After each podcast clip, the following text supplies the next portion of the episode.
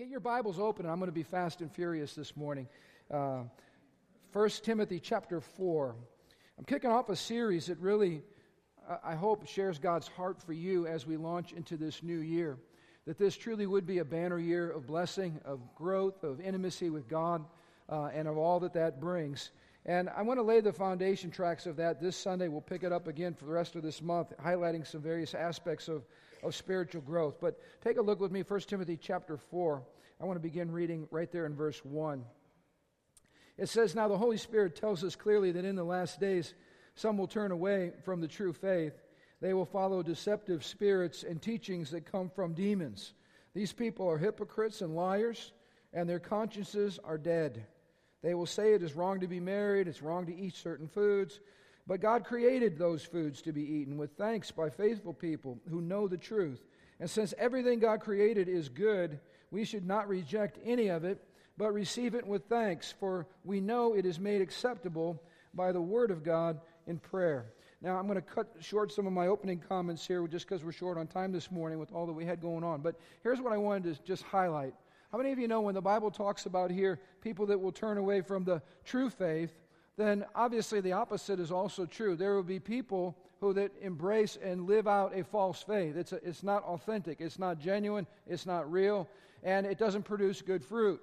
And how many of you figured out, that's why I appreciate Dr. Brent's testimony, that the real you comes out, not on the mountain peaks, but on the valleys. And what comes out of our lives when the crises hit or when the challenges come really demonstrates the authenticity of what we genuinely believe. It's easy to believe God when it's convenient to believe God. It's easy to slap high fives when everything's going well.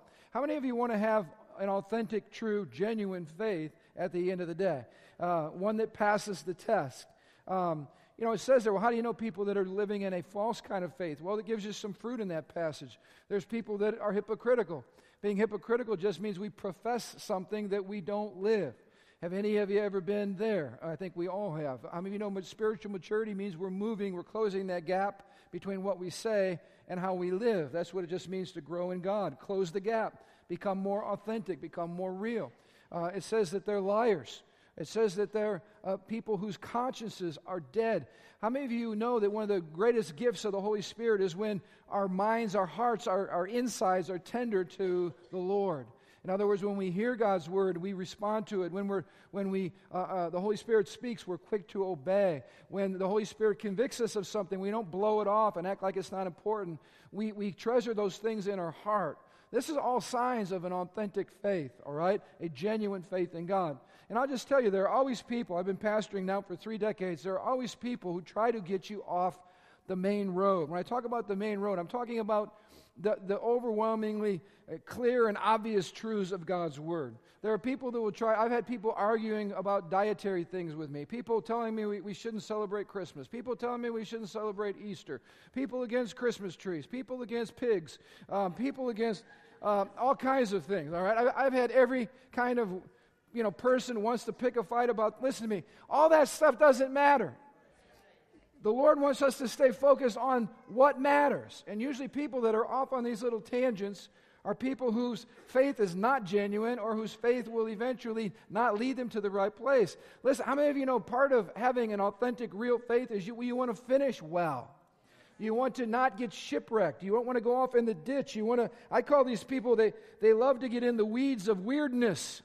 They're up to their heads in weirdness, because they've gotten off track from the simplicity of loving Jesus and obeying Jesus, and they get really argumentative and weird about things that don't even matter. But I got to move on from that, all right? I just felt better sharing that with you. Don't argue with me about pigs, all right? I'm not going to do it. In fact, I might eat one after church. I'm just telling you that. But the Bible says this, how do we keep our faith true? Look at what the next verse says. I'm reading verse 6 now. If you explain these things to your brothers and sisters, Timothy, you will be a worthy servant of Christ Jesus, one who is nourished by the message of faith and the good teaching that you have followed. Here it is. Look at verse 7. Don't waste your time arguing over godless ideas and old wives' tales. Instead, and listen, circle this, underline this, instead, train yourself to be godly. Physical training is good. but training for godliness is much better, promising benefits in this life and in the life to come. This is a trustworthy saying, and everyone should accept it.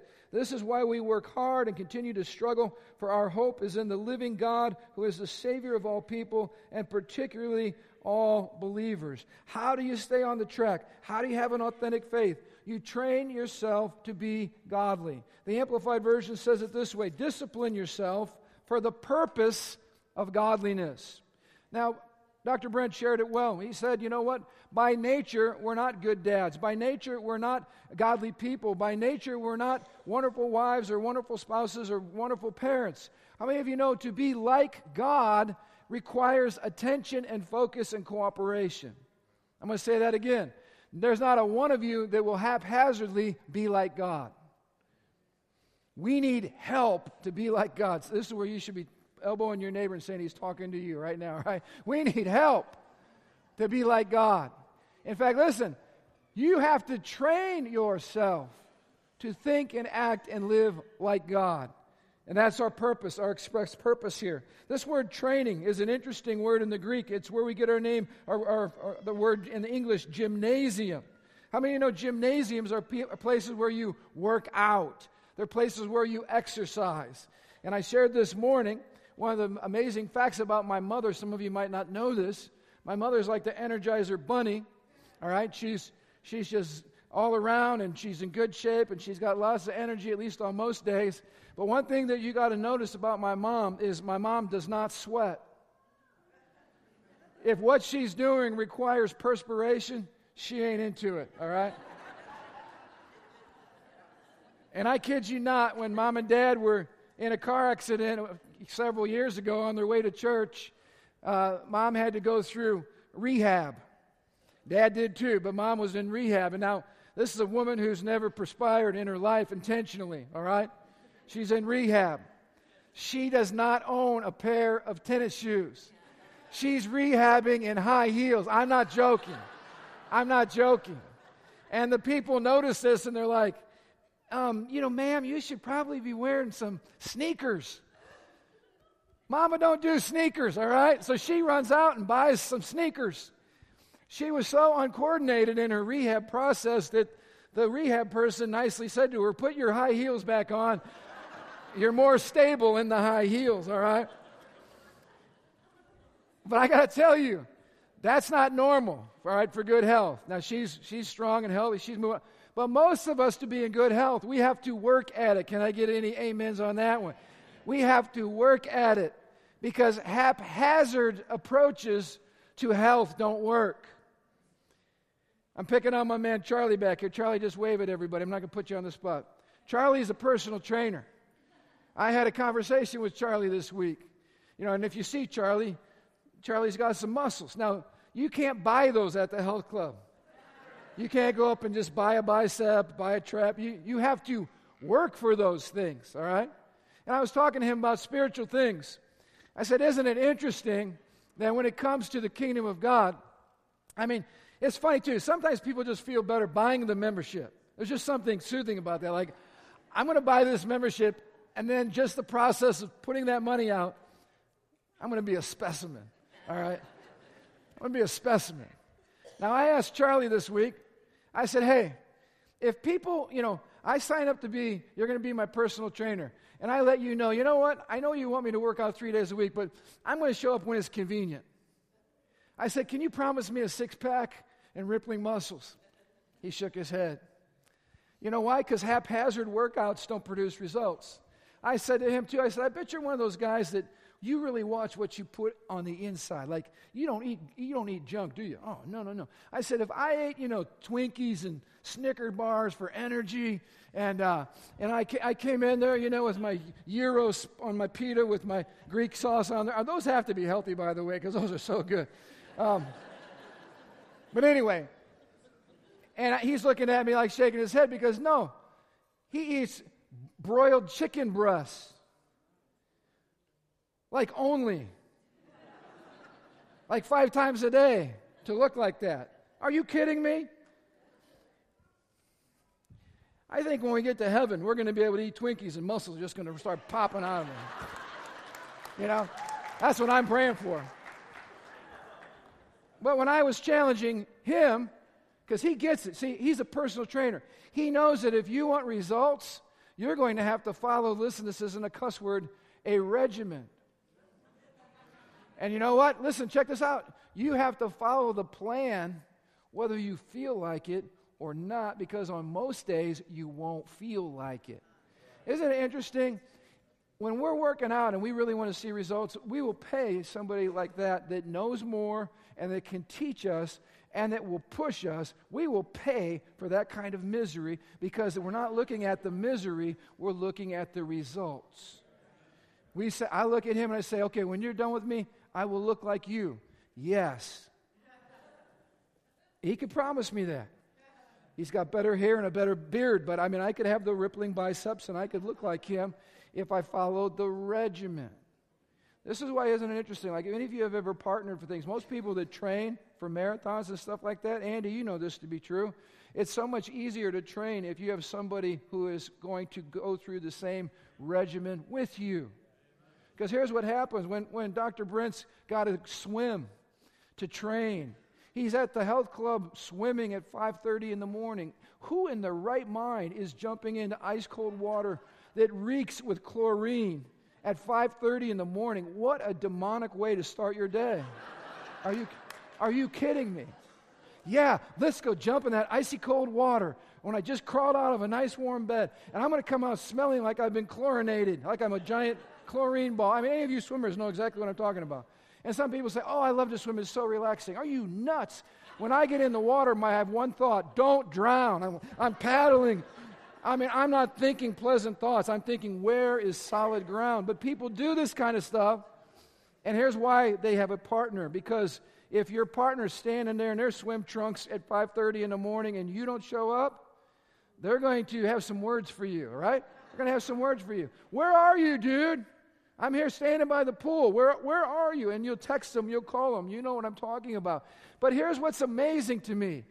If I asked all of you, how many of you want to know the Lord? How many of you want to walk with God? How many of you want to become more like Christ? How many of you want to move in the anointing of the Holy Spirit? How many of you want to master God's Word? Oh, everybody in church, oh. Who wants to work for it? Did he say work? You're like my mom. I don't want to sweat. I don't want to sweat. Hey, make sure you guys come to church on Sunday to be among God's people and sit under God's Word. I'm too busy, Pastor. I'm too busy. Really? But you want biceps, but you're too busy. You want trapezoids up there.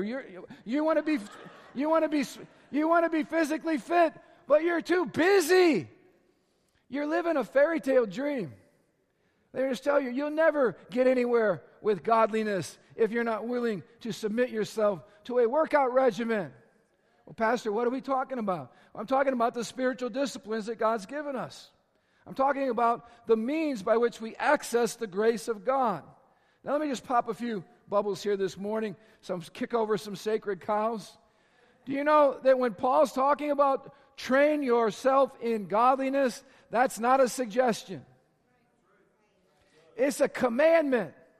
And I find this very interesting in the American church. I don't find it in the Indian church, the Chinese church, but it's in America. Here's the mentality. There are two classes of Christians. There are those that go through the motions, show up, and in their heads believe in God and pray the prayer. And then there are those that are pursuing godliness, that are going somewhere, that want Christ to be their Lord, that want to grow in being like Jesus, that want their lives to matter. Y'all know what I'm talking about. Let me just tell you something. In the Bible, there are not two categories. There's only one. Listen to what Jesus says. Jesus' own words. Be mad at him. Don't be mad at me. Be mad at him. This is what your Bible says. If I could find it. Here we go. Luke 9:23. If any of you wants to be my follower, we have any of those that want to be Christ's follower in here, besides me, give up your own way. Take up your cross, your instrument of death. And Jesus said, follow me. There aren't any spaces for non-followers. There aren't any spaces for those that just want to live for themselves. In fact, those are signs of that fake faith we talked about earlier. Remember, hypocritical, lying, seared conscience. That's how people live that haven't submitted to the cross in their life and aren't choosing to follow Christ.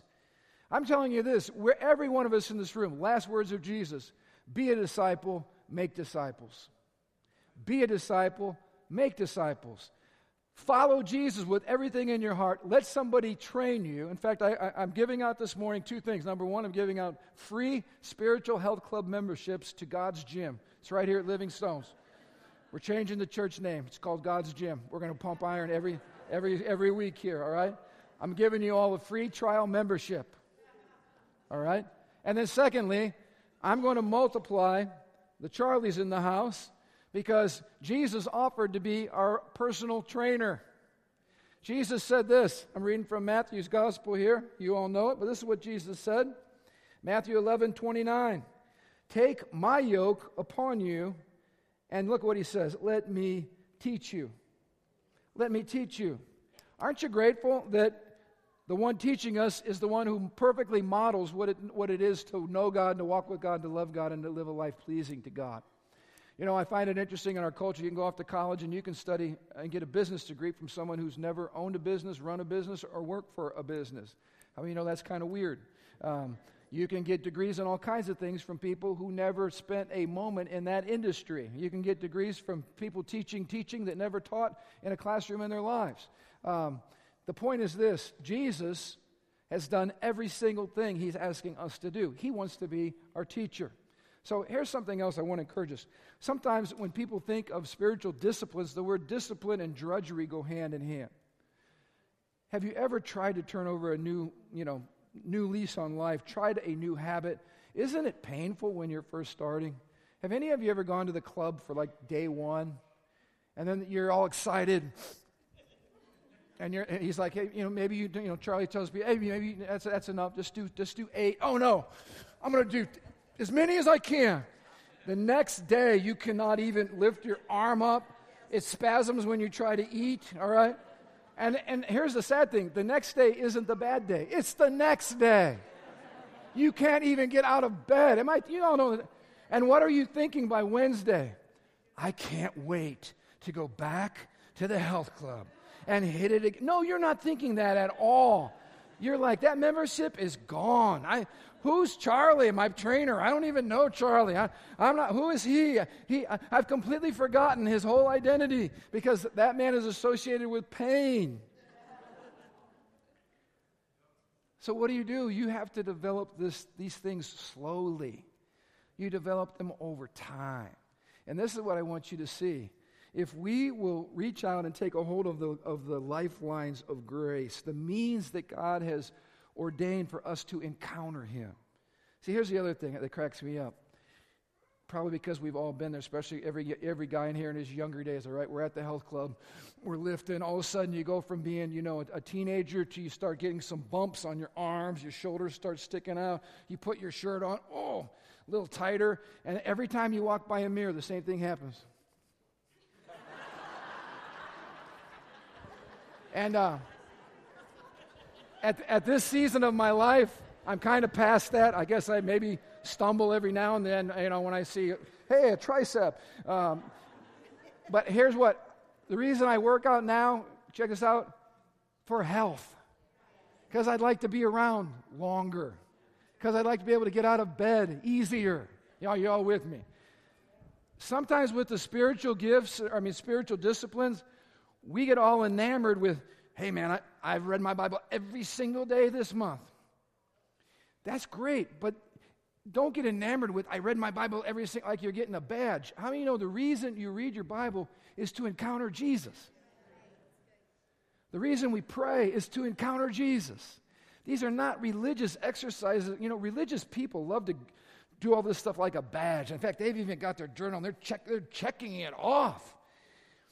Relationships are not checkoffs. Are you with me? Yes, go read your Bible systematically through the year. I hope you all will do that. Get on a Bible reading plan every day and read through the Bible. Set up a regular time to pray and encounter God. Every day will not be lightning from heaven and you get caught up on the Mount of Transfiguration. Every day is not like that. But here's what's happening. You're positioning yourself to encounter Jesus. It's about knowing Him. It's about loving Him. It's about enjoying Him. Notice this, so that we can make His name great in the earth. It's about enjoyment for the sake of displaying God. Isn't this good? So check this out.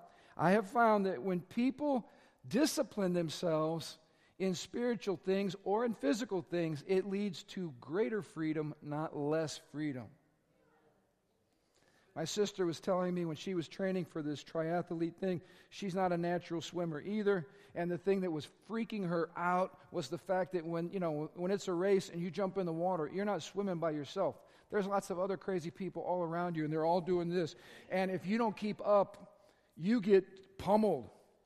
And you're trying to, dog paddle and keep your head up, get oxygen, all the stuff that you need. But if you don't get at a certain level of proficiency, you're no longer thinking about winning the race. You're thinking about not dying in the race. Are you with me?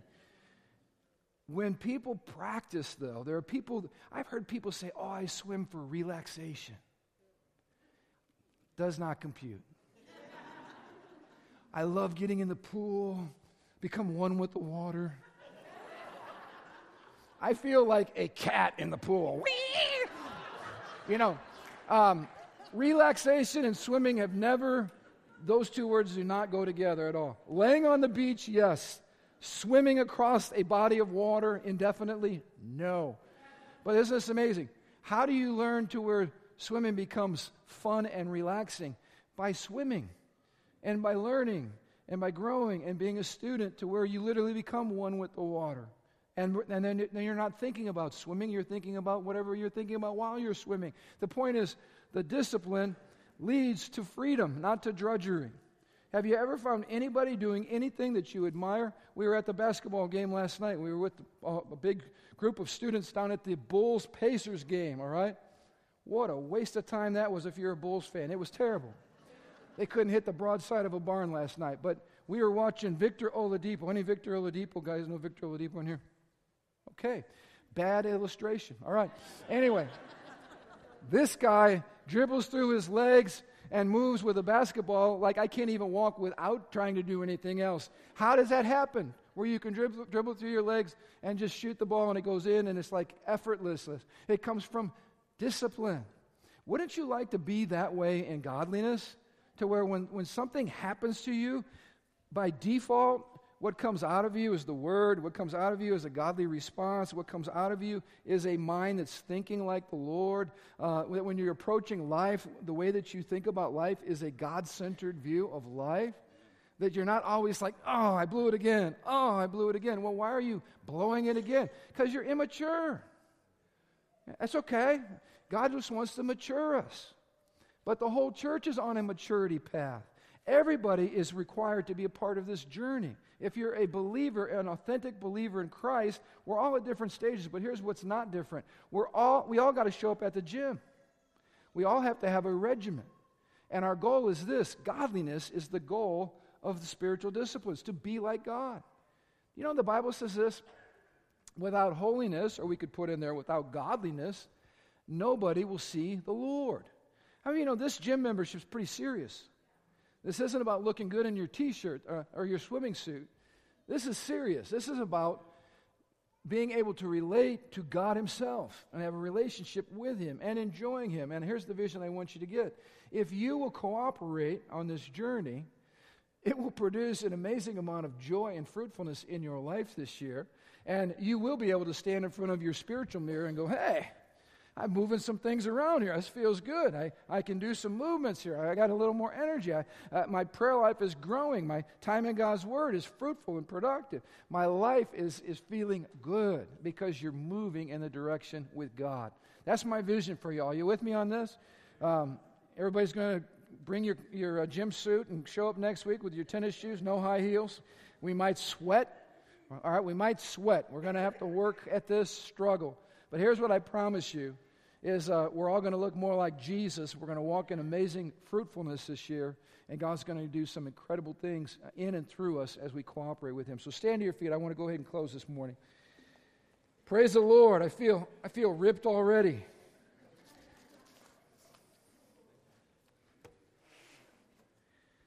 Hallelujah. Father, we thank You for These lifelines that you've extended to us, they're like workout machines, they're like spiritual dumbbells, that if we will exercise these things, we will grow in godliness. Lord, that's our desire, to be like you. So, Father, we just here on this very first Sunday of 2018, we dedicate ourselves to you. We don't want to waste our lives. We don't want to be spiritually sluggardly or out of shape, or completely out of touch. Lord, we want to be healthy spiritually. We want to be effective. We want to be impactful. God, we want to be moving into our most fruitful season of our lives. And so, Lord, we just submit to you. We ask you to bless us as living stones. Bless us, Lord, as we pursue your heart and your vision. And, Lord, use us for your glory, we pray. In Jesus' mighty name. And everybody said, amen. Hey, have an amazing week. If you need prayer, come on down here. We've got some folks who want to stand in agreement with you, all right? We love you. Have an incredible week.